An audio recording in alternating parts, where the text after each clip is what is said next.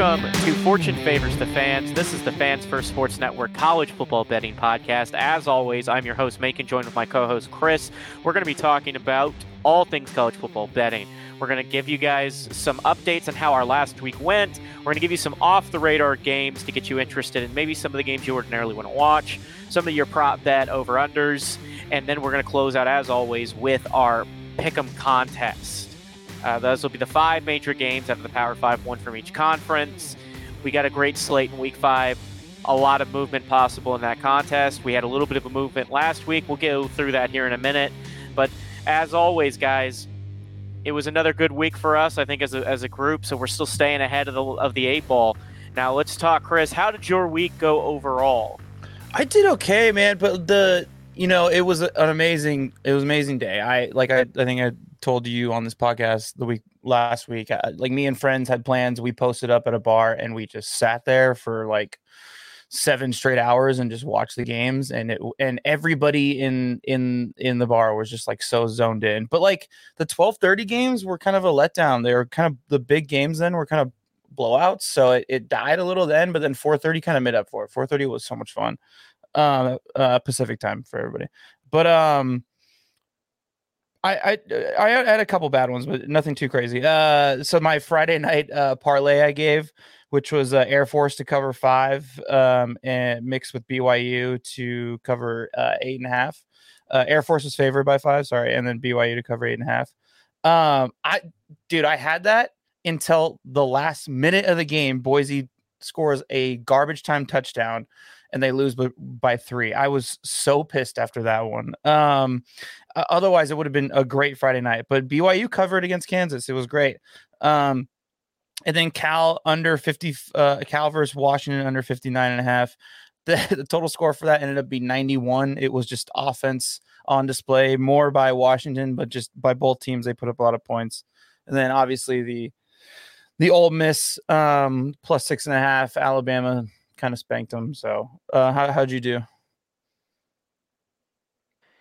It was kind of a mixed bag. I still ended up ahead for the week, which was nice, but this yeah. was one of the quieter weeks for me in a while. Um, I needed some, I really needed some block to get this one done. I think the ones worth noting, I had Army 13 and a half versus Syracuse. I actually turned this one off. Army throws a pick very late in this game, down, I think it was 19. Uh, no, I think they were down 20. Um, they throw a pick in the back of the end zone, and I was like, okay, uh, or excuse me, they were they were down enough that like they were already not covering. So Syracuse missed an extra point earlier in this game. I was like, I wonder if that's going to come up. Mm. Syracuse, I don't remember how they gave the ball back to Army. Either they kicked a field goal or something, but they gave the ball back, and there was a five six minutes left. I wasn't watching anymore. Army's never going to drive the length of the field in that kind of time. Throws an 80 yard touchdown pass to cover 13 and a half by getting within 13. Um, just total garbage time touchdown gave me that cover. That was a huge win.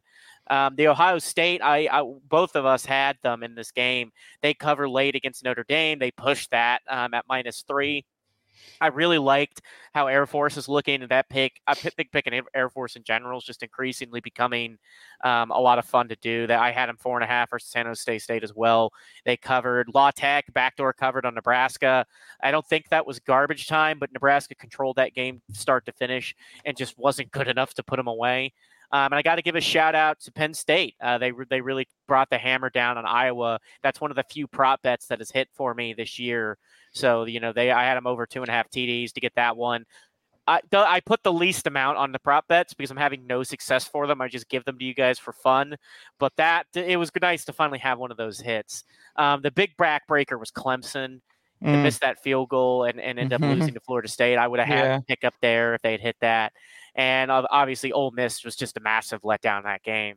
So, you know, kind of a mixed bag, but I ended up ahead, and that's all you can want. As long as you're not losing, you're still winning. Um, yeah, the wor- the worst part about the Friday night one that really killed me was like those games were at so like the Boise State versus uh for San Diego State game. They get the game started at six, and then the uh, the uh, Air Force San Jose State game started at seven. So they're kind of like going concurrently. And like I was on a high when Air Force covered, and then I just immediately went to a low when fucking when uh uh or sorry when I w- other way around. But uh, yeah, I, it was just it was like a high and then a low. I was like, damn it. Yeah. Anyway, I I I I don't I don't think I took anything Friday night this week. Um, I'll have to double check that, but I do think the Friday night games can make or break so much of your week. Yeah, just because you can immediately start just so depressed, or you can be in such a good mood. But it, it, it it's this slate's weaker. Last slate was pretty awesome. There was a bit of a lull. I think some of the games that we thought were going to be more competitive really didn't break that way. But uh, we do have a a good slate of games to talk about. We're going to start with the off the radar games. As a reminder, these are the games that you wouldn't ordinarily watch. Either the, we think you're getting good value from these pe- picks, we think there's a good storyline to get you interested and worth looking at. Well, also, still, you know, we're trying to give you guys a good line. So we're not just throwing out games that are just kind of funny or whatever. They have to also be value. But there, we think there's a reason to watch. It gives you something to do, a little bit of a rooting interest, which makes college football a lot more fun. Now, Chris, what's your first one out of this group? So I'm doing another Friday night parlay. So like we're in because we're in conference play. Friday night games are going to be a little bit more interesting to watch. There's always an ACC game. It's either Thursday or Friday. They switch it up. There's always a Pac-12 or a Mountain West game. So I'm doing I'm doing two at this one. Um, a Friday night parlay. NC State plays Louisville. Um, NC State is at home in this game, um, I believe. Uh, and uh, I kind of like the football that they've been playing. I don't, you know, I've only watched two Louisville games. I'm not completely, I haven't really figured them out. But and NC State has had a, a, like a, a, few more impressive wins in my opinion than than Louisville. Like looking at the um at the history. Um, so NC State plus three, I think, is a pretty solid Friday night um, ACC bet. Um, and then Cincinnati plays BYU. Big 12 matchup. Um, I don't know why Cincinnati is favored in this game. I look, they haven't really played anybody. They haven't really done anything very impressive. BYU actually has a decent win on their, um, or decent wins on their schedule, and they had a close game against KU. That's that's ranked this year. I, I, I mean, this week. So I don't know. I I I like BYU to cover two. Um, BYU's at home too. Cincinnati away game. Why are they favorite? I don't know. So I, it just it stood out to me, and I I think those are good ones to pick. Yeah, Cincinnati played Oklahoma pretty close. Uh, it was a much more intense game, all things considered, than I think a lot of people expected. A lot of that maybe speaks to what Oklahoma is offensively. Uh, they just they were really not crisp in this game. That's uh, got to be the only reason why they're favored, though, right? Because like I, the rest of their schedule is pretty piss piss poor matchup wise. Yeah, and you got the loss to Miami of Ohio. I think there's just a sense that Cincinnati just is better than BYU, but BYU mm. has the better win against Arkansas. Was not I mean, Kansas kind of controlled their game tip to finish, but it wasn't a blowout by any stretch. BYU was competitive. It depends on how good you think Kansas is. I, I think it's reputation more than anything else, uh, and and people are higher in Oklahoma than I think they should be. O- o- Oklahoma has the one of the weakest schedules, and not just the Big Twelve, but in all the nation. And mm-hmm. to be mm-hmm. honest, nobody they've played is worth. They haven't played or done anything worth the shit. Like their best win is probably the SMU game. SMU is not looking very good. I mean, they just got beat up pretty bad in their big rivalry game with TCU. TCU, I think, was comfortably better than SMU and looked just as good as OU did in that game. Uh, and that that big rivalry game, a lot to play for. The last one, that one's going to be played in a while. A lot of factors leading into there, and OU really didn't put the hurt on them, and OU really didn't put the hurt on a bad Cincinnati team. So I think there's just a misconception. Oklahoma's not a top 25 football team. No. They played a schedule worth of. It is the biggest joke in the conference that they probably will make the conference championship, just because I mean the schedule's just so awful. If you're wondering how to bet on OU the rest of the year, they've got like though they'll only not be favored in maybe one game from here on out because they got Texas, UCF, Kansas, Oklahoma State, West Virginia, BYU, TCU. So they dodge, they dodge pretty much anybody in the Big 12 of a pulse outside of Texas. Mm. And it depends on what Kansas can do. Oklahoma State, they had the Bedlam game awful. So I, I think there's just an overvaluing of what Oklahoma is, and that fed into why Cincinnati's considered better. I would take BYU running away. Uh, I think those are some good picks. So looking over here for me, I've got First off the radar game, I've got South Alabama plus three against, uh, uh, I think it's South Florida is who they're up against. And the reason why is pretty simple. I just, or no, excuse me, they're up against uh, uh crap, James Madison. That's right. I had I had this written down wrong. They're up against James Madison. Don't get me wrong. James Madison's a a scrappy program since they've made the jump up. There's a tremendous amount of excitement. They get him at home. I haven't followed the storyline as closely, but I think they've sold out pretty much every game. I know they sold their season ticket allotment in a hurry. They haven't stumbled to date, but they haven't looked good at any given point. They beat a terrible Virginia team. They beat a not good Utah State team.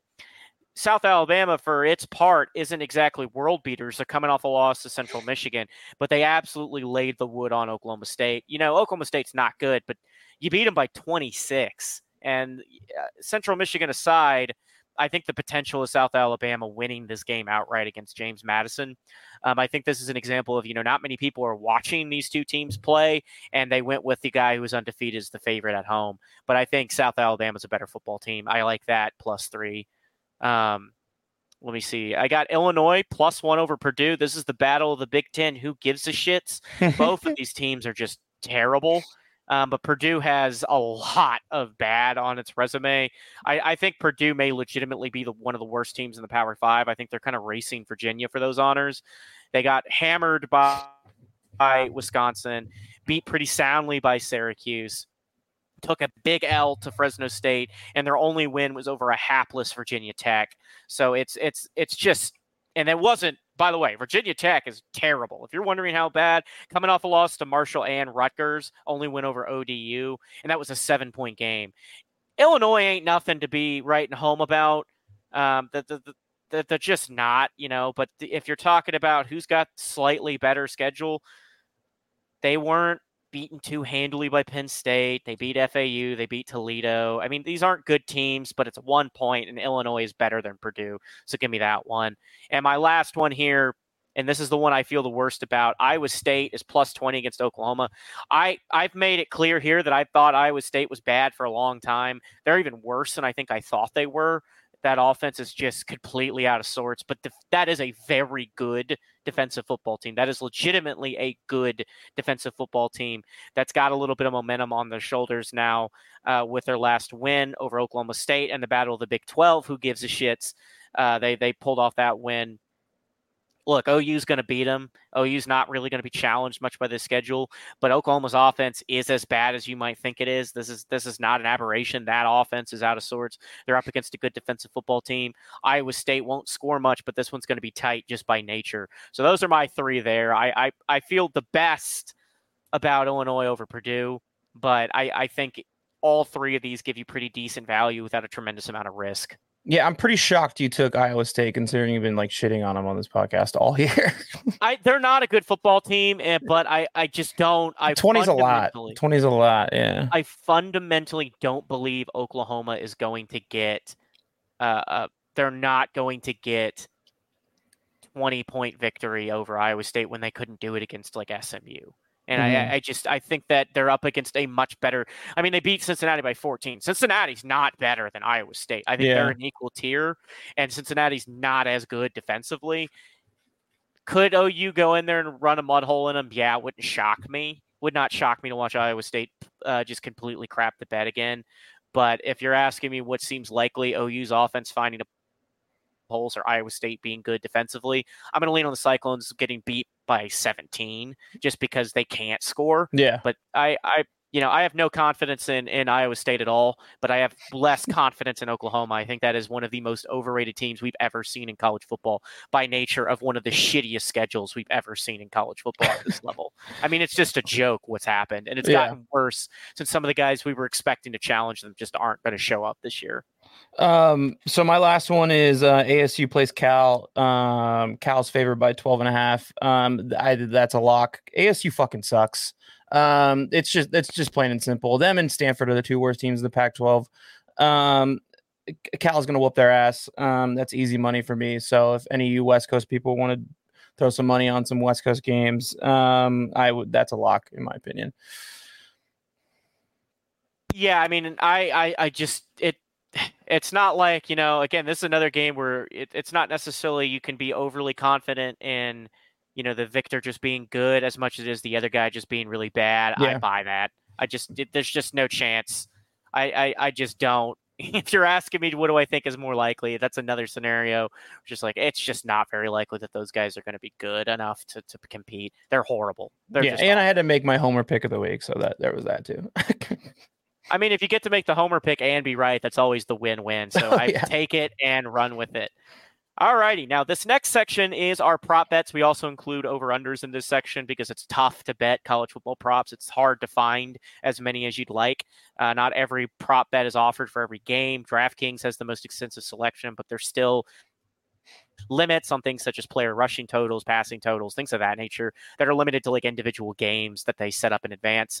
So this week, the prop this was the hardest section for me to pick normally Same. i don't have as much trouble finding prop Same. bets or over unders i like i really struggled to find ones that i felt good about uh, chris i'll let you go first here what do you got I, m- mine are all over unders because again I was having a hard time. the The slate of games just isn't as good this week, so it's like I didn't really feel great about any like any props that I saw. Um, the first one is uh Washington versus Arizona. The over under 67 and a half. I know that seems extremely high, and you're you're it's tempted to to pick the under.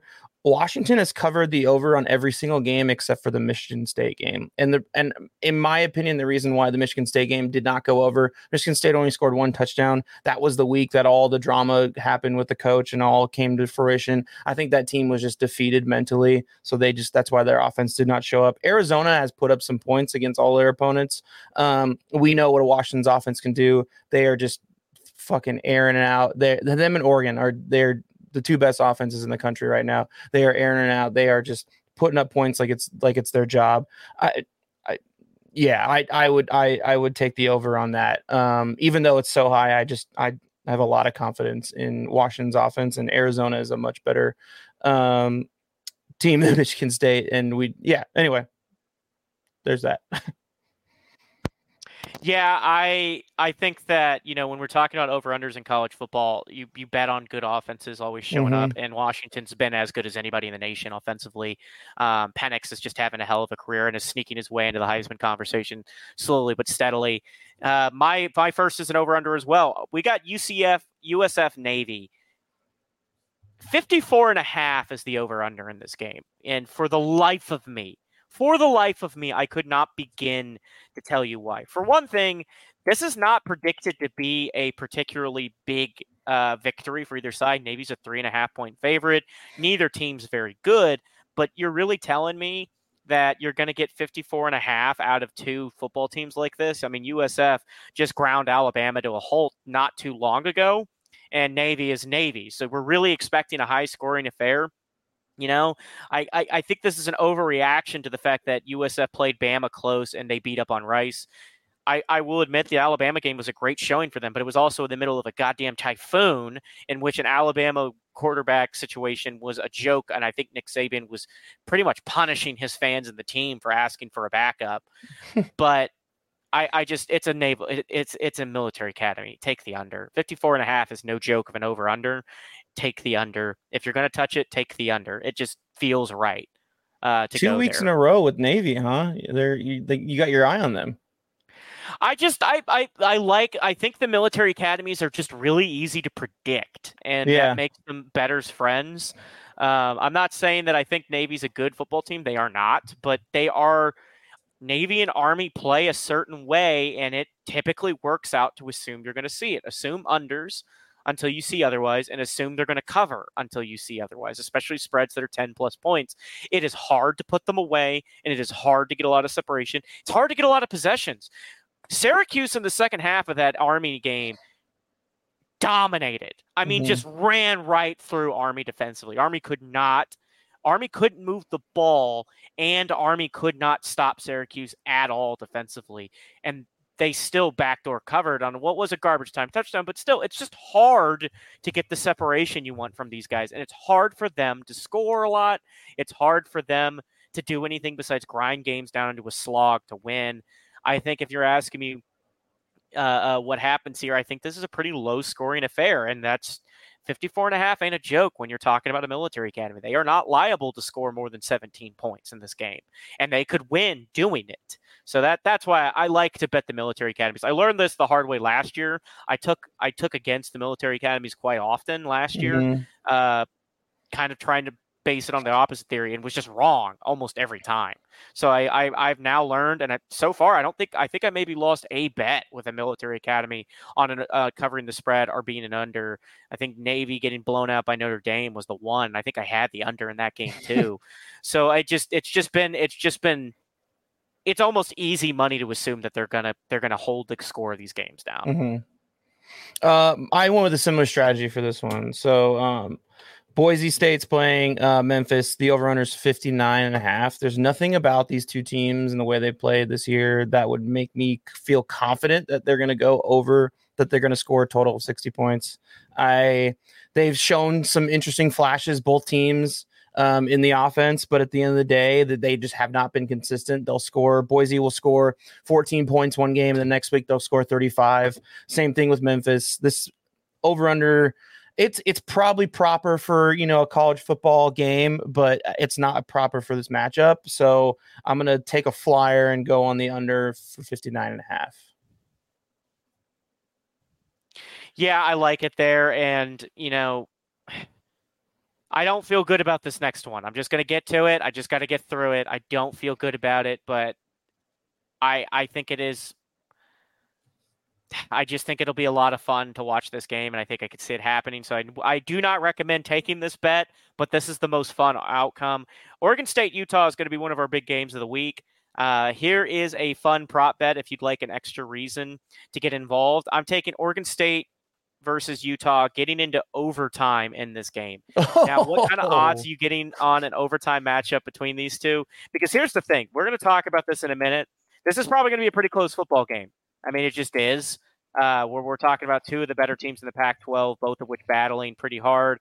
Oregon State's a, a three and a half point favorite with good reason. I think they're the better team. That's we'll get down to what we think is going to happen in the long. It's plus twelve hundred for overtime, folks it's the Pac-12. Weird thing. The Pac-12's been not we- that weird this year, to be honest with you. Other than the Colorado sideshow, the game has been pretty. Not quiet's the right word. I think there's been surprises for instance, how good predictable. Uh, I think the games have all been predictable. I would say. I mean, like it, even last week, Oregon State versus Washington State, like that game was close all game. Oregon State was favored, but I, I you know, it wasn't Washington's. It was in Washington, so I, I mean, that was predictable at, at it, some level. We just we haven't gotten a truly wild finish yet. This is an yeah, 8 p.m. very on script. Central. It's the evening game on the West Coast. It's going to be your Pac-12 after dark game. This is a Pac-12 yeah. after dark prime time matchup on the West Coast we haven't had a moment yet that's made us scratch our heads. This feels like it could be a moment. Utah is leaning heavily on its defense. Oregon State's a good, great football team, but has a lot to prove in this game and will continue to for the last of the year, coming off a big, uh, tough loss on the road at Washington State. I don't. I'm not saying I would place this bet, but throwing down five dollars on plus twelve hundred with these two teams in Pac-12 after dark to go into overtime I, I think we're due for some weird shit on the West Coast, and this will help. this will help us out and get it.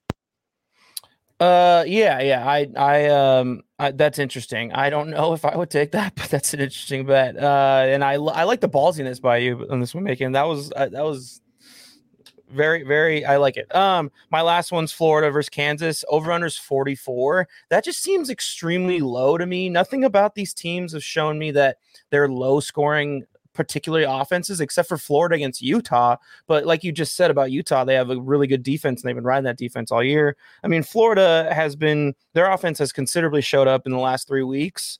Um, so I just think it's too low for college football. So I would, I, I mean, I, I took, I did one of these last week and it hit. It was the, what was it, Iowa State versus who knows? Iowa State was in it, so it was probably it was probably, and I think the over under was thirty seven. And sometimes, like like I said last week, sometimes you have to look at the lines and look at the outlier liars and be like, forty four, what's going on there? Or uh, yeah, forty four, what's going on there? All right, I'm gonna take the over. Or sorry, this is Kentucky, not Kansas, Kentucky. Um, at forty four, like what's going on there? I I need to I need to like I, I'm gonna I'm gonna take the outlier. I'm gonna go over and you know hope that you know the the odds are in my favor which likely with the over under that low they are going to be in your favor yeah every now and then you just get some of these where you're like you're you're overthinking some of where i think vegas overthinks some of how to respond to good defensive football teams Uh, outside of the na- the academies, I typically lean to thinking that you're going to get overs in a lot of these games with stupidly low. It's just how I think, and I think on, on occasion we get way too roped into like, well, these are two you know offenses that are not necessarily that great, and you've got some pretty good defenses, and we get sucked into this that oh, it's going to be low scoring typically speaking, those games tend to not do what you think. I mean, it, they just don't. They tend to be more uh, explosive. Iowa State, Oklahoma State, great example of this last week, right? Like you talked about, I think it was 37 and a half where you had them. Uh, you know, two bad teams, two terrible offenses, two overall seasons that are going nowhere in a hurry, and they're still going to cover on that, right? Mm-hmm. And that that's that's just how college football tends to be. You don't see a lot of games below a certain score point. Um, you know, I think anything above uh, uh, 60 is pretty outrageous, even for college football to assume. Anything below 40 is pretty outrageous for college football to assume. So it's if you find your sweet spot, whatever your range is that you like, those are the ones to take. Um, my last one here is I think kind of a, a kind of a fun one. Um, so I've been riding the Oregon train for a bit now. Uh, they've been more successful for me than a lot of picks just because they've pretty much comfortably taking care of business. Um, there is a fourth quarter lead spread, which I think is a really fun prop bet. It's plus the odds are plus 140 on this, by the way, which is why I'm doing it because I think that's a, a sneaky way to get some to get some good odds in a game Oregon is heavily favored in. Uh, they're up against Stanford. Stanford is as bad as you think they are. Just a terrible, terrible, terrible football team this season. Uh, with one win over Hawaii, they've been pretty much slapped around by uh, they got slapped around by USC, lost to Sacramento State, and then Arizona had a narrow victory. They're not good. They're horrible. Oregon's very good. It's seven and a half is the first quarter spread. I think Oregon does what they did to Colorado. I think they just comfortably bury them 14 points at a time in each quarter. And again, you're getting Oregon, who is a 20 point, no, excuse me, 27 point favorite in this game right now. You're getting them as with underdog odds at covering seven and a half in the first quarter. That's that's a lot of fun to me. I didn't realize that's how that worked. I was looking at DraftKings and I saw that and I was kind of shaking a bit, but they'll give you plus or minus on first quarter spreads and they'll give you plus 140 on it. Um, and I think that's a lot of fun to see. Folks, I'm calling it right now. That is the lock of the week. That is the easiest that is that that is a, a brilliant pick for you to throw out there for for listeners making. That that is an absolute lock. They're playing this in Palo Alto and uh you know, Pac-12 fans know Stanford is notoriously famous for their fans do not show up to their games. Their students don't really show up. They're busy studying or whatever nerds do at Stanford. Uh, sorry, I had to take my jab. Um, and Oregon fans travel. Uh, a lot of Oregon fans in the Bay Area as well, working in tech. They will be there. They will be loud. They will be present. Um, seven points is too low for how good this Oregon offense is. They are going to easily cover that in the first quarter. Yeah, I just, you know, I I have a friend who went to Stanford and he talked about it a bit and it just as bad as you think they are uh, on the field, off the field the fan base is even worse. I just they're just not even I mean, when they, they were good during the David Shaw years, dude, the, people did not show up. I've I've been to the, that stadium. I've been to games when they were good. Nobody shows up. It's it's wild to me. They they have they're one of those teams where if they're not legitimately number like one in the nation, yeah. there is not a they're they're 75% occupancy even during a top 10 year. They're just it's a terrible fan base. Nobody's there. Uh, it, it's a shitty venue. There's nothing to like about Stanford. Oregon is just doing Oregon things right now. That that I have watched a lot of football this year, and there have not been that many. Just Washington's been one, and Oregon's been the other, where they've just been pretty much dominant every week. And even when you thought they might be on the ropes, they just find ways to win. Oregon over Tech was a great example of a team that just refused to lose despite making the several mistakes in that game. Um, and I, I, think that Oregon's just they're not going to get challenged by Stanford. So it's just a question of how fast do you think they run up the score, and I think they do it early and often. And they're just reliable betting wise, like you said. Oregon, Washington, uh, you can just rely on them betting wise this season so far. Until they until they those big three in that conference play, USC, Oregon, and Washington. That's the only time I would be a little hesitant to make bets. But until that time, you can pretty much rely on them to to hit your bets. Yeah, and that that's what I'm saying on the prop bet side. Now, Bo Nix's rushing total didn't hit for me last week, but largely Oregon has covered pretty much everything they think you think they're going to, and you know Colorado is a better team than Stanford. I think that's not even yeah. uh, uh re- that's not even remotely controversial to say. And Oregon had a lot to going for them. I mean, you've seen the trash talking, all the stuff that continues to be in the media.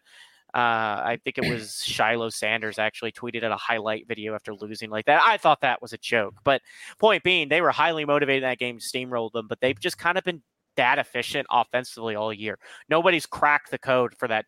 Look, let me put it this way: Tech took away pretty much everything Oregon wanted to do offensively, and they still went up and down the field mm-hmm. at times. I mean, like Tech did everything you were supposed to do, kept them in front, completely erased the running backs, and still was unable to stop Bo Nix from just picking them apart. So that that is a very balanced, very dangerous offense that has a good defense behind it. Stanford's in for a world of hurt.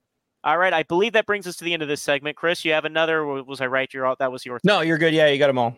So all right, so we're gonna head to break. After our break, we're gonna get to the Pac uh, the Pac-12, Big 12, Big 10, SEC, and ACC games of the week. These are our pick'em contest games, one from each of the major conferences. We gave you a sneak preview of one of the games that'll be talked about tonight. We're going to be talking about these games a bit more at length and giving you our picks I'll reiterate this after the break, but to give you an update on where we stand, I'm at 12 and 8, and Chris is at 13 and 7. So if you've been riding with us this year, you're in the money still. We're on a last week was a bit of a rough, a rougher slate than we've been used to. We've been on a hot streak, but still, as you listen to this after the uh, commercial break, remember we're still riding pretty high on these picks, and we have not yet dipped near the 500 line. So you're still making money if you're rocking with us. We'll be back here in about a minute and a half.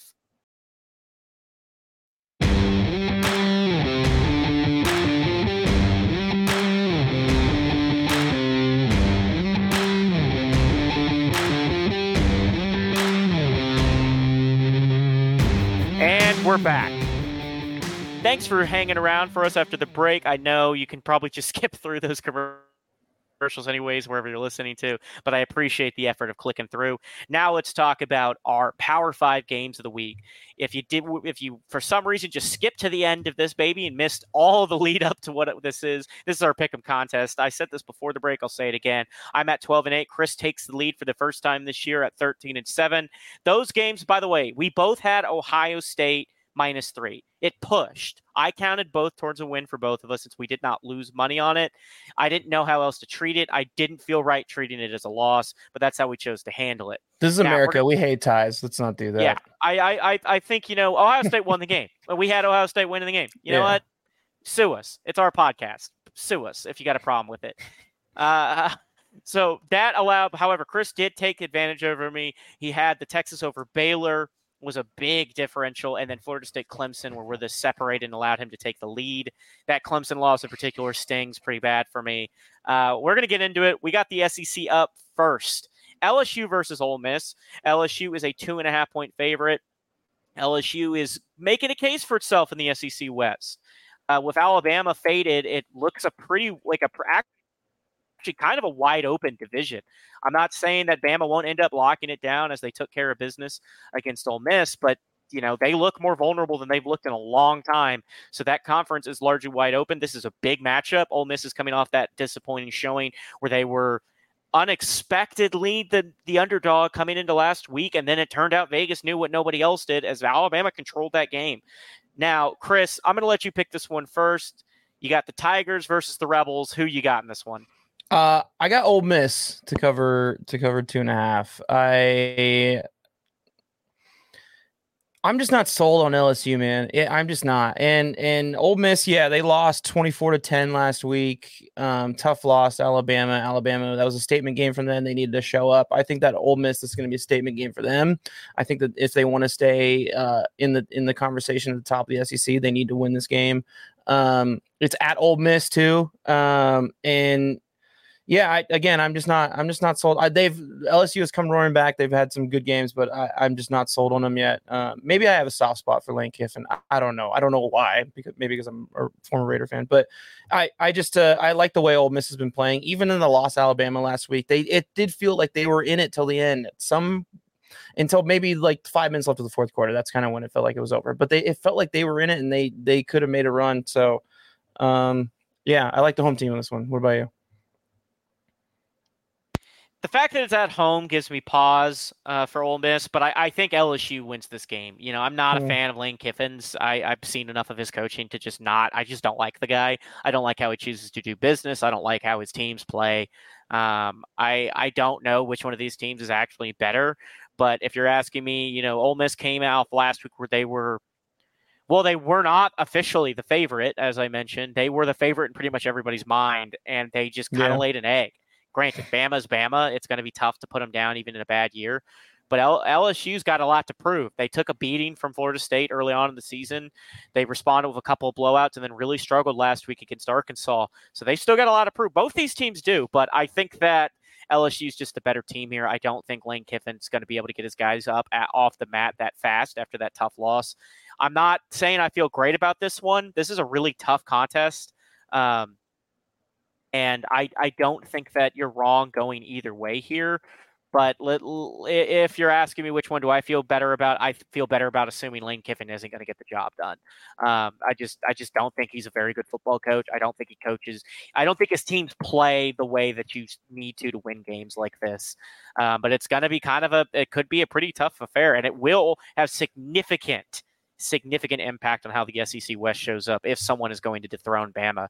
For all the talk about Alabama, we forget they still haven't lost anybody in the SEC West, so mm-hmm. it's still their division True. until somebody proves otherwise. But if you're wanting to dethrone them, you gotta you have to win games like this. That's the only way to get it done.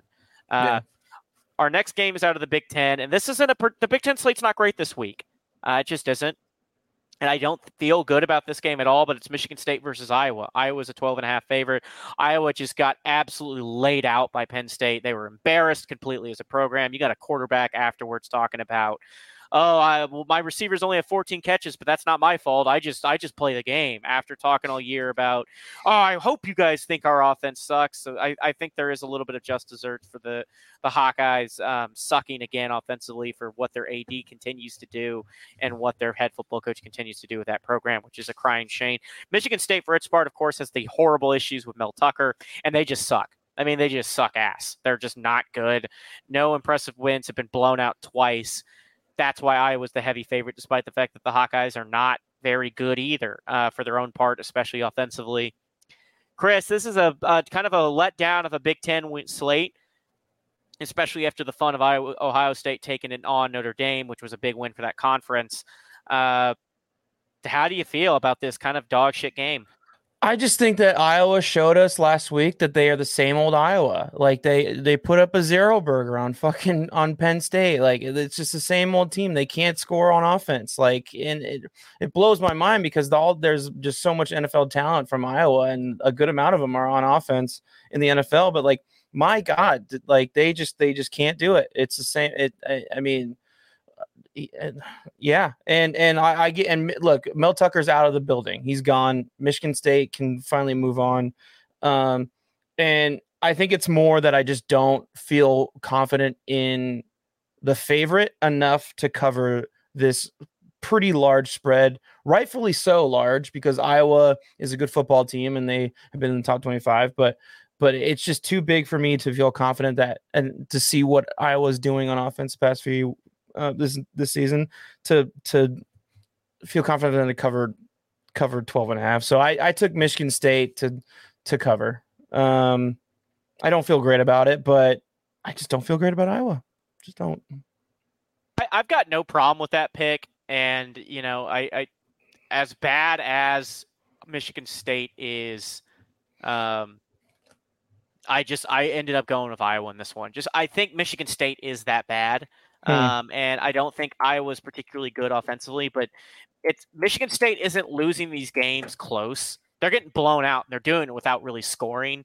And I do think Iowa is better defensively than Maryland, who Michigan State managed a whopping nine points against. I think that that team's just finished. I think there's no momentum left in that program. Their players that you can't there's no they can't rally around anything um, you know they're just not good enough and i i, I was not going to score much in this game, but I just fundamentally don't think Michigan State's going to move the ball. They just haven't in the last two weeks, so that's that's why I went with it. I don't like this pick per se, just because I really don't believe in Iowa at all to really be able to cover spreads of this size. But Michigan State's that bad. I, Iowa is that bad offensively. Michigan State is legitimately one of the worst teams in the nation. The Big Ten has several. The Big 10 mm-hmm. the Big Twelve is not having a good year by any by any measurement. The Big Ten has like three or four of the worst teams in the nation, despite that that that you know the Big Ten and the Big Twelve are having a bad year overall. You know the ACC's kind of got a dogfight thing going. The SEC's wide open with a lot of top talent. Pac-12 is the best conference on earth right now, but the Big Ten and the Big Twelve are have some stinkers. I mean the Big Ten's got Purdue, Illinois, Michigan State, Northwestern, Rutgers. These are just terrible football teams that make up the bottom of that conference, and Michigan State may be the worst of all of them. I, I just hard hard to feel good about them. Hard to feel good about them scoring against Iowa at all. I could see them getting shut out in this game without question. And then it's just a question: Can Iowa score 14? Eh, that that's a risky proposition. Don't get me wrong. 14 points for Iowa is a goddamn marathon for them to reach, but eh, too crappy. The, the, nobody should watch this game. We only put it on here because the rest of the slate is that bad. I believe this is the prime time. This is the prime time NBC game because they have nowhere else to go this week. so yeah, like th- th- just don't watch this one, guys. Check the score. Take the pick, whichever one you feel better about, but check the score. This is gonna be no fun to watch. And uh, look, I watched Cade McNamara for two seasons at Michigan, and constantly watch him put together disappointing drives for Michigan. It doesn't surprise me that he's having the same issue at Iowa. That that's another thing. It's like the guy who's leading the offense. Like, do I have confidence in him to put up 14 and the defense to cover and to put up zero? I yeah. No, yeah. Still. It's just it's just a question of who what do you believe? How bad do you think Michigan is, Michigan State is, and how bad do you think Iowa's offensively? You got to balance that for yourself and then pick accordingly. Uh, this next one's the spread is huge here. And I think we're reaching the point of the year where they're starting to do the, the the overcorrection. Texas is a 16 and a half favorite over Kansas. We've been using Texas a lot lately, but the reality is, is that this isn't a better Big 12 game this week. And um, regardless of how you feel about it, Texas is the top of the Big 12 until proven otherwise. So there, anytime you get a rank versus rank matchup like this, it's probably going to be your game of the week. KU, I not sold on, but they have done what they needed to do. They've taken care of business. I mean, look, they should have probably put a bit more of a hurt on BYU. Eh, they're not exactly playing the world's most difficult schedule out there. You know, we're talking about a, a team with wins over Illinois, uh, in an 11 point affair. Illinois is terrible, and a close win over Nevada, and a not a narrow win, but not a comfortable win over BYU. Texas, for its part, struggled mightily against Wyoming, but then just completely dominated a a Baylor team that is even. I thought Baylor wasn't going to be good. I am stunned by how bad Baylor actually is. there's there's a race to the bottom of the Big 12, and unfortunately, Tech is a member of it.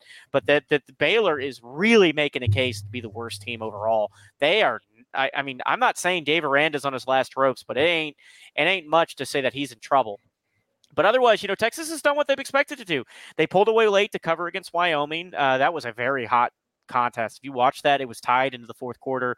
Wyoming just ran out of gas. They beat Bama on the road. Um, they they didn't look great against Rice, but they be, I mean these are they're comfortably winning games. Mm-hmm. The Baylor game was the most impressive one to date. It was the first one their offense really looked as efficient as maybe they were hoping it would look. Um, they were they just jumped on the Bears early and often and really moved the ball at will. 16 and a half is a huge spread on this one. And I'm not saying KU is who they may be in the years to come. It's been exciting to watch that program steadily get better and stop being just a complete joke. I don't think they're going to win this game, but Texas is not good offensively. They they've masked it by beating putting up a lot of points against teams who are not particularly good. 37 at Rice, 31 at Wyoming in both instances, their defense was responsible for a lot of those, for a lot of the availability of those points. Baylor in, was the first game in which um, I thought that they just offensively just looked incredible. Now, granted, they looked pretty good offensively against Alabama too, Quinn Ewers had his best game that night, but I think that they looked they've looked uncomfortable more often than not offensively. And for an offense with guys like Quinn Ewers, Xavier Worthy, um, you know, just the overall talent on that roster, it is a little surprising that I think until the Baylor game they were like last in uh, expected offensive efficiency, and they were just they just they. I watched the Wyoming game; they just struggle to do little things right offensively. They seem to keep scoring points. The defense has been all that in a bag of chips, and that has helped them mightily. And Quinn Ewers had a fantastic game against Bama, but 16 and a half against a KU offense that is pretty damn dynamic and is going to be the only reason Kansas stays in a lot of games this year. You know, I don't think anybody's shocked to hear that KU's not necessarily world beaters defensively. Not bad, but they're not world beaters defensively. I, I just 16 and a half. I, I think Kansas can cover it. And this just feels like we're getting to that point where these spreads for Texas are starting to overcorrect you know, people have been balancing how back is Texas, and now they look the part of a top five team, and they, they just hammered Baylor. And I think Vegas is testing and testing the limit on how much better they are than everybody else in the conference. But, you know, Kansas is probably twice as good as Baylor. This game is uh, uh, is at is it going to be in Austin at 2:30 it'll be a pretty crowded environment I'm not you're not going to lose anything that they've done a good job getting fans in the stands and and it'll be loud and raucous but you know, Jayhawks just have a way of pissing off Texas, and I think they can keep this one close. This one was tough. Uh, I'm simply going by um, Texas did me right with a with a with a wide spread last week, and I hope they're going to do me right again. So I took Texas to cover this absurd spread. So hear me out.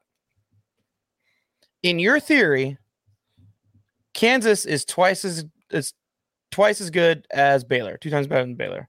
Well, last week Texas beat Baylor 38 to 6. So if you double that, they still cover the spread. So in theory, there's some promise to my pick right here. I, I, I, am not saying, look, like I'm never going to be totally sold on Texas until they actually do the thing, and they've looked the part outside of moments where I thought the offense looked more uncomfortable than they would have liked. But it's hard. I think we're getting it's hard for me to figure out Texas right now because Bama's clearly somewhere between an eight win team and a 10 win team. I agree. Yeah. Baylor's agree. terrible. Yeah. Wyoming pushed Texas to the brink. Rice is not as bad as they've been in the past, but still not good. They haven't really had a moment where they where where somebody's come in with something to prove and really taken a shot at them yet. And when that when they've been pushed hard, Wyoming did it at home. It's been because their offense has struggled. I. I it's hard. It's hard for me to, think, know what to. I don't know what Texas. to think of Kansas, though. You know, like I mean, they. they... And that's the other thing. I don't have.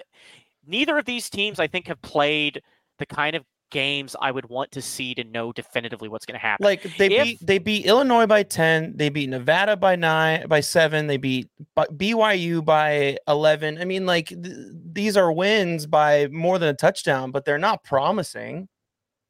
No, and I I, I just this is as much as the belief that like KU has been the thing that has ruined Texas this season several times. Like more often than not, what has been like the death toll for Texas coaches has been Kansas. And if you're asking me what could be the end of like Texas's dream season, KU beating them at home is as likely as anybody to do it. You know, Tech will play them at the end of the year. That's another game that could easily be a spoiler depending on how that season's gone for Texas. But look, I'm not sold on them offensively. I'm not sold on Kansas at all. I, I I think if Texas comes out and covers this spread, 16 and a half is a big spread for a conference game. I don't care how good you think Texas is. That is a significant spread for a conference game. If they cover that, then we're going to start having a conversation about Texas being 20 points better than every remaining team in the Big 12.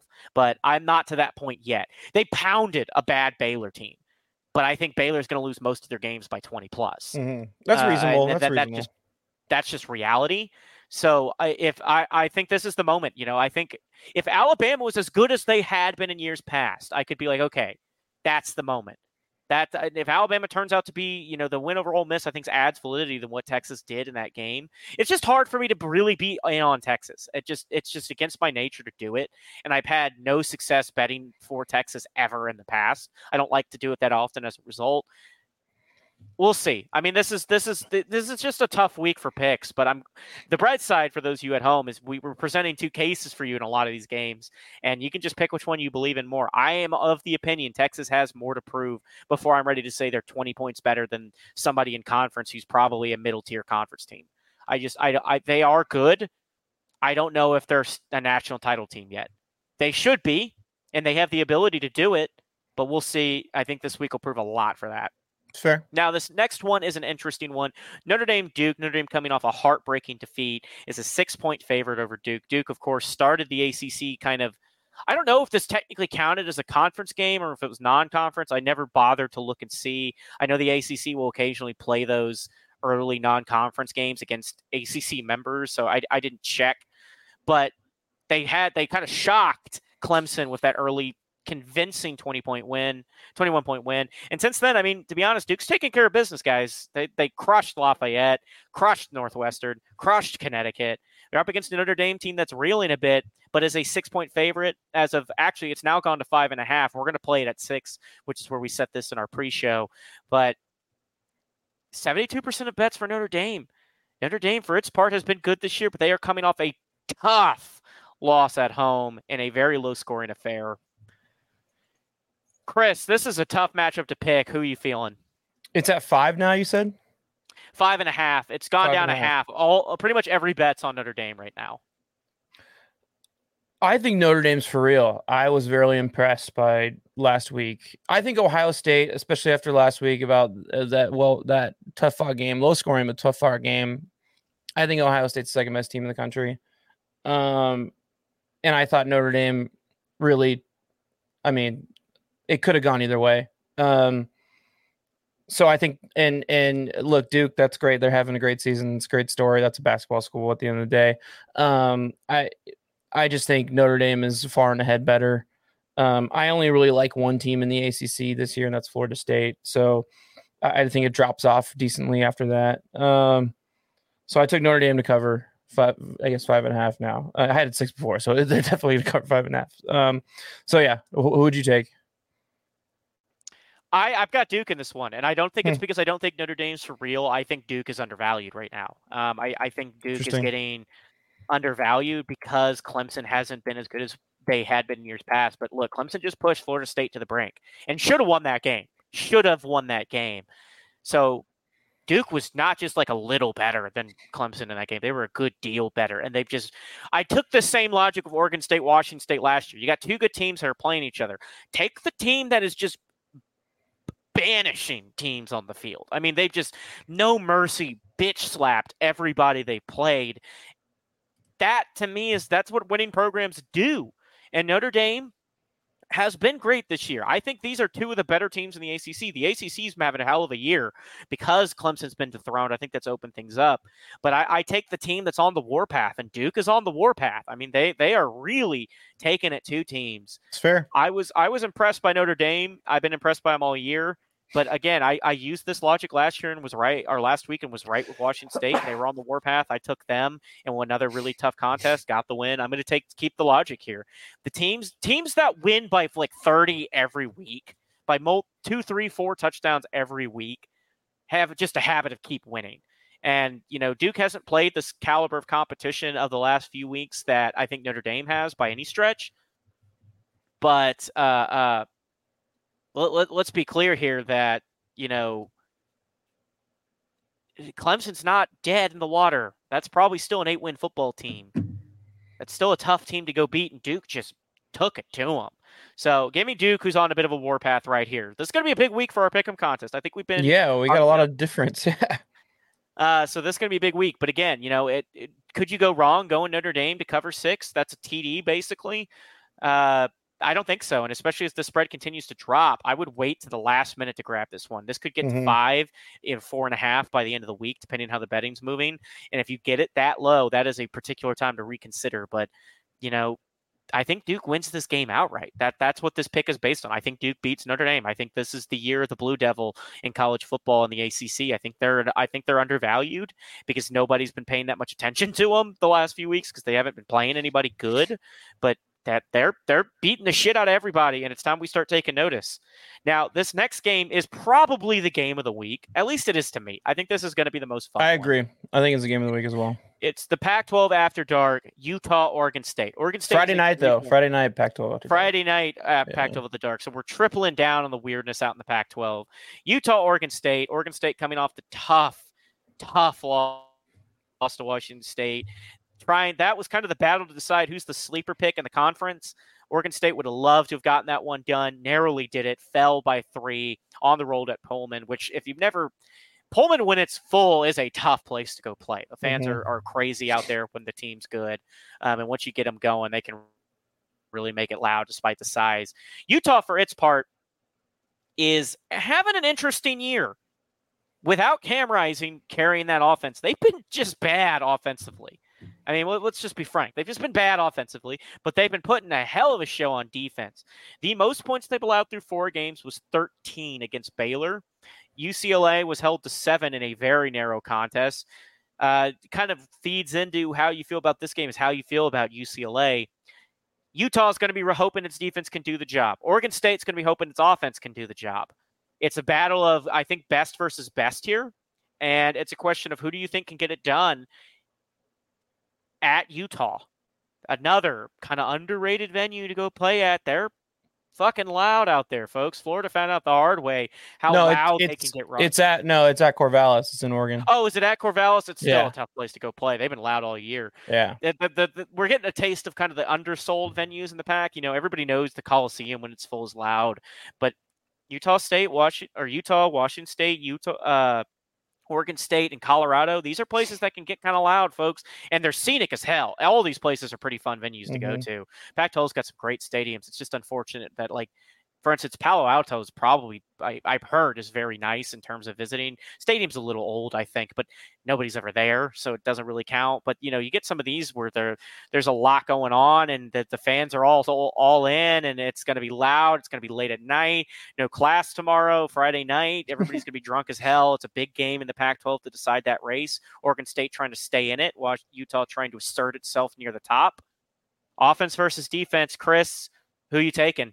Oregon State minus three. It, this was the easiest of the Power Five to pick. Oregon. This is going to be the toughest defense that that Utah has faced all season, and you, you talk about their offense. Oregon State's offense is amazing, but their defense is also really good and I think very underrated. Um, I think they get overlooked obviously by by other teams in the Pac-12 like Oregon. Um, and I think I mean probably Oregon's the only other team that has a better defense. But Oregon State, yeah, this is gonna be the toughest one. Still no Cam Rising. Their offense is pathetic. They're averaging like 25 points a game. It's just like uh, it's it's absolutely ridiculous. I think Oregon State's gonna show up. They're gonna throw it all. They're gonna give Utah's defense a run for their money. And I think that also Utah's defense is going to be gassed by the end of this game because their offense is not going to be able to do jack shit. And it's going to be three and out after three and out after three and out. So, yeah, I like Oregon State at home in Corvallis. That again, the fans have really something to show up and and and and cheer about uh, with an, another another matchup where um, you know th- that kind of is screwing over their future. So Oregon State minus three all day, every day. Yeah, I got Oregon State in this one too. I think this was probably this is going to be a good game. Don't get me wrong, but if you're asking me what do I think is more likely to happen, Utah being able to score or Oregon State getting past their defense, I think Oregon State getting past their defense is just a lot more likely. And look, I, I just I think this is the year for Oregon State and Washington State to kind of lock up the Pac-12. I think they are maybe the best teams in the conference besides Washington. I, I think we're talking about a Pacific Northwest trio holding the top three spots. You know, USC is going to be trying to muscle in there, but they have huge defensive defensive deficiencies. And I, I look if Cam Rising plays at all. I haven't been following Utah close enough to see if the, what the injury status on him actually is. But if he ever comes back, their season is going to be a lot different. If if he was back earlier in this year, we're talking about Utah as a national title contender. That's how good I think they are defensively. Mm-hmm. But you got to be able to move the ball, and they can't. You have to be able to move the ball effectively because Oregon State's not known for its defense this year, but they're not bad defensively. I think that's the biggest distinction. Utah is outright bad offensively. So I think it's going to be probably low scoring. I wouldn't be shocked if Utah has success, but you know, I've got this one going in overtime just because I think it'll be it's time for something weird as hell to happen in the Pac-12. But I think Oregon State wins this game, and I think they win it by a touchdown. Uh, those and, those and big overtime, those big Friday night uh Pac-12 after dark matchups like you know not the not the like the Stanford versus USC I'm talking about the the, the big you know contender ranked uh, matchups that happen are always it's like it it's just a thing about like all Pac-12 fans know it.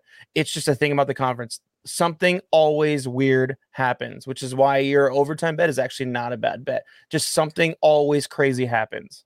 Yeah, I just there this is just going to be a strange one and I mean, I, I'm not. I'm not. This is one of these bets that you make it just because you think Oregon State's going to win the game, and then you just hope they yeah. cover and the spread is big enough or just small enough that that feels comfortable saying. But I, I think we're, we're due for some weird crap happening in the Pac 12. This one could easily become, I, it's why I put the overtime prop bet. It's why I wouldn't be shocked if this turned into a barn burner with Utah scoring 50. You know, like this, it's time for the conference to live up to its billing of being just the most bizarre shit show on earth. And I think this is a game that could happen. But hey, this week this is the first one we agree about. Maybe that's a good sign for the be for the Beavers yeah. to really take care of business. I wouldn't. It also wouldn't shock me for Oregon State to just beat the hell out of Utah. I, I think they're playing angry all year and I think they're pissed that they fell last week. So, you know, this is going to be a fun one. I, I'm really excited for Oregon State and Washington State. I really think they deserve to have the year they're having, and I'm I'm hopeful that maybe somebody will take notice and they'll be able to get an invite to a Power Five conference down the line. Um, that that's that's what they deserve. They're playing great football right now. It's just a question of what what ends up happening down the line for realignment. But as of Friday night, I think Oregon State's going to take this one, and Chris agrees with me. Mm-hmm. All righty, guys, that'll bring us to the end of our show. We'll be recapping how we did next week with the bad beats section and how we did the pickup contest. As always, guys, you can shoot us a DM. And Chris is on Twitter. Uh, the Cotton Club Crew is the easiest way to reach me on Twitter. Um, like, subscribe, follow, whatever it is on whatever you do on whatever major podcasting platform. We're part of the Fans First Sports Network College Football feed. So if you're looking for us, that's where you got to go. It's just called Fans First Sports Network College Football. You'll see a whole list of college centric shows, all kinds of you guys going to get on it. We talk betting, but there's conference shows. There's shows that focus on specific uh, uh think there's an SEC Big Ten conference like mm-hmm. combo show. There's all kinds of stuff out there on the College Network, including the College Podcast, the Cotton Club crew being my own. But there's I think 14, 15 of us now. So go find us. Chris covers. If you're a MLB fan, Chris is part of the MLB. He's got the A's. Unfortunately for him. Uh, he'll be bringing you the A's news, but there's a bunch on the MLB side. There's a ton of guys in the NHL, NFL, and I'll be I'll be popping on the the Warriors podcast this week with uh, with his host talking uh, uh, preseason and camp. So uh, check that out. That's the Oakland Warriors podcast, also part of the Fan First Sports Network. So. Yeah, just got to plug the network, guys. They're doing a lot of we're doing a lot of great work over here as we build this out. First year in operation on on on all fronts, but first year in particular for the college podcast. So support us, support the others that you like guys, we've been winning a lot. I have won every week this year in, in, in betting. I'm not going to make you maybe crazy rich unless you're betting real money on this stuff, but I'm, I'm I haven't lost yet. So, and I don't believe Chris has really taken many losses himself. We're over 60%. That's a bettor's dream. So, guys, you know, I'm, I'm not saying that you'll you should bet with us every week, but if you're betting with us every week, odds are you're winning so far. So keep riding this hot streak with us. Hopefully, it never ends as they say, you know, a gambler's nightmare is stopping right before that big win. So be sure to keep up with us week to week. We'll be back next week, guys. Enjoy your weekend. This hopefully will post before Oregon State, Utah. Depends on the timing. If it doesn't, uh, just know that we we recorded this several days in advance, so we weren't trying to to screw you guys by knowing something that had already happened. We recorded this on uh, Wednesday night. So if this is not out by Friday evening, just know we didn't know the outcome of the game.